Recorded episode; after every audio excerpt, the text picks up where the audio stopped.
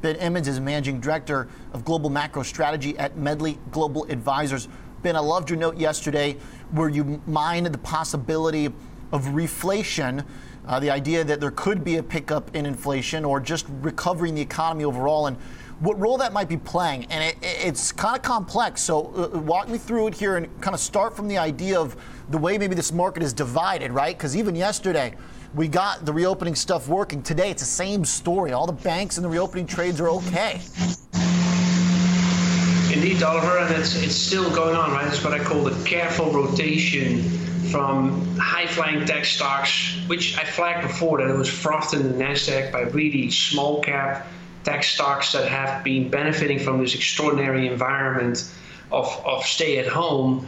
And at the same time, there's now real recognition that the reopening of the economy is, let's say, unabated. In other words, we had a resurgence of the virus, it set things back.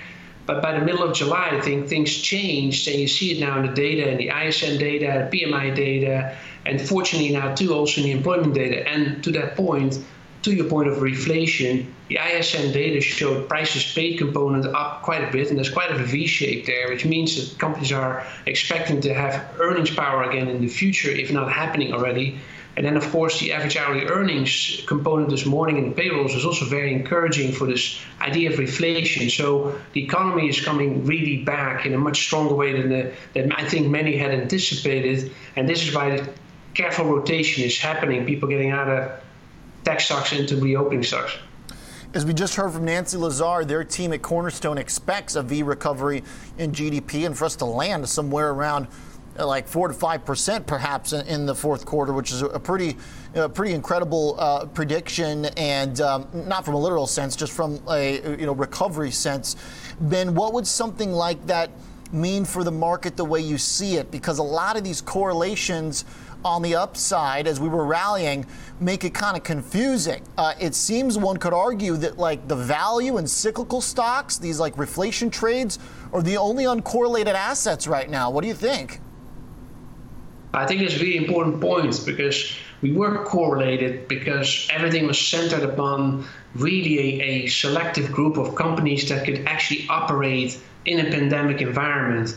And now we're expanding from that group to to again what we know as traditional business. And so as Nancy was highlighting, right, the, the leisure hospitality sector, there's the stress there, but there's also now a decent amount of pickup in activity and hiring is expanding, so it's broadening. And I think this is what this uncorrelated part of the market may indeed start to I call recorrelate. I don't know if that's English word, but you know, start to correlate again, but with the index uh, that is still driven much by, by tech demand. Um, and I think that tech demand, by the way, will not really change as much despite this drawdown that we saw yesterday. Rather, it's just an ongoing process of the economy has shifted, has changed because of the pandemic, but the traditional businesses you know of can revive. And I do think that there's social distancing and mask adaptation there that is actually driving that activity. So, yes, there's reflation from the reopening. I suspect that to be accelerating actually into this third quarter despite uncertainties around the election and whatever happens with China.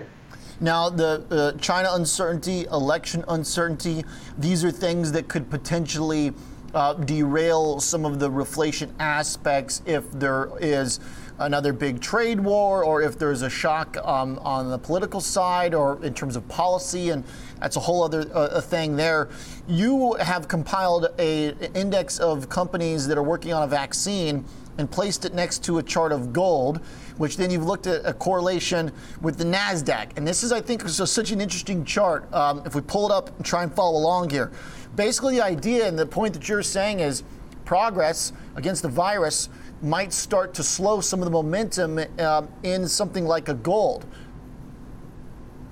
Yeah, it is a really it is a kind of a complex chart, but it's it's the telling chart I think of the market. So think about it this way: you have gold that has outperformed so much because people flock to tangible assets because they just don't really know where this crisis is going to go to one way or the other, right? So, and it has maybe some other really unexpected effects, negative effects. For example, as you mentioned, the tension with China could really uh, morph into something bigger. You know, as this tension around Hong Kong and Taiwan continues to build, and you see the South China Sea issues, for example, so gold is really in demand. At the same time, we have what are called the positive tail hedge of the of the crisis, the vaccine, right? Because ultimately, the vaccine, if it is really reliable and credible, it takes out the severity of the crisis and would be, you know, I think a significant boost to confidence. So, but yet, if you look at this chart, both gold and those vaccine stocks have actually quote unquote peaked.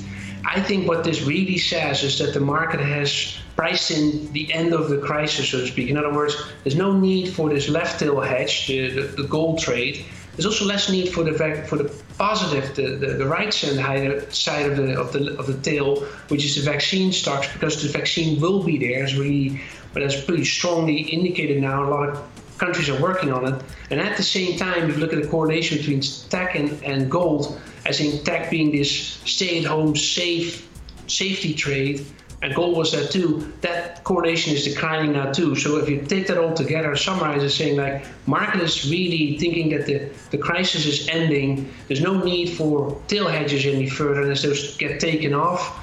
Also, tech will therefore, you know, take back a, a step back, which means that the Nasdaq will probably trail a bit lower from here until it finds some sort of bottom, because long-term tech still stays very much in demand. So the bottom panel there is that correlation between the Nasdaq and gold. The fact that it's green right now, it's in positive territory, suggests the two are moving uh, uh, similarly. Uh, not super strong, uh, but they are moving similarly.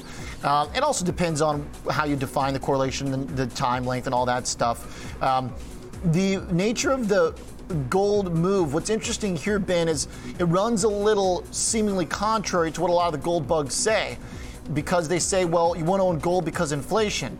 And what you're saying is that maybe we should be preparing for inflation, but yet that might not be positive for the gold price, which seems very counterintuitive. And it also seems like a heads up for people that if you start to see inflation numbers pick up, that might not necessarily mean to pile into gold further. Maybe that's what the move was about to begin with. And now you're kind of selling that news as it arrives, and you don't need this hedge because the you know uh, because the world is getting better. I mean, I guess it depends on how you look at it and your reasons for buying gold, but it does sort of line up that you might be selling gold as inflation actually arrives. Yeah, that's really the contrary idea of this indeed. But that whole move in gold upwards, really from sort of in March into into June, July, was I think really driven by by excessive uncertainty about you know what this ultimately could end up into. Like you are in a major major pandemic that nobody had ever foreseen and the structural effects that this pandemic will have are still to be played out, which will keep a bit on the gold, I think. I mean, I don't think you get a complete uh, decline of gold prices in the future back to where we came from. But let's say the, the, the real run up in gold, call it the gold quote unquote bubble, the froth there, that you, if, you, if you will, that's that tail hedge, if I call it, against anything uncertain. That's slowly being taken out. You know, if you really think about this, take yourself back to 2011 in that summer when the euro crisis was really at a maximum and people thought, well, Europe will break up. The gold price in that summer peaked and slowly started to decline.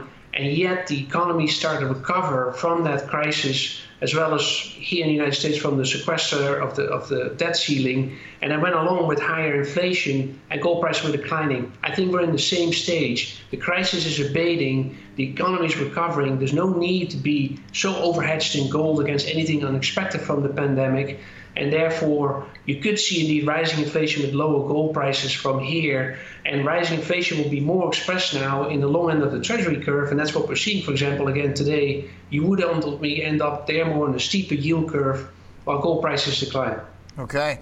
Uh, really interesting stuff. Really important i think to try and, uh, and figure out and keep a very close eye on to see how these correlations hold and change right? I mean they could change. And maybe we'll just see gold get hit and the NASDAQ will keep cruising. But right now, it seems that uh, we are going to get the NASDAQ to get hit. Bonds are coming off. Like gold today is also not working, down 40 bips. So I think it's holding in the explanation for right now. Ben, great stuff. Really nice report. Uh, for those that want to go read it, get in touch with Ben Emons at Medley Global Advisor.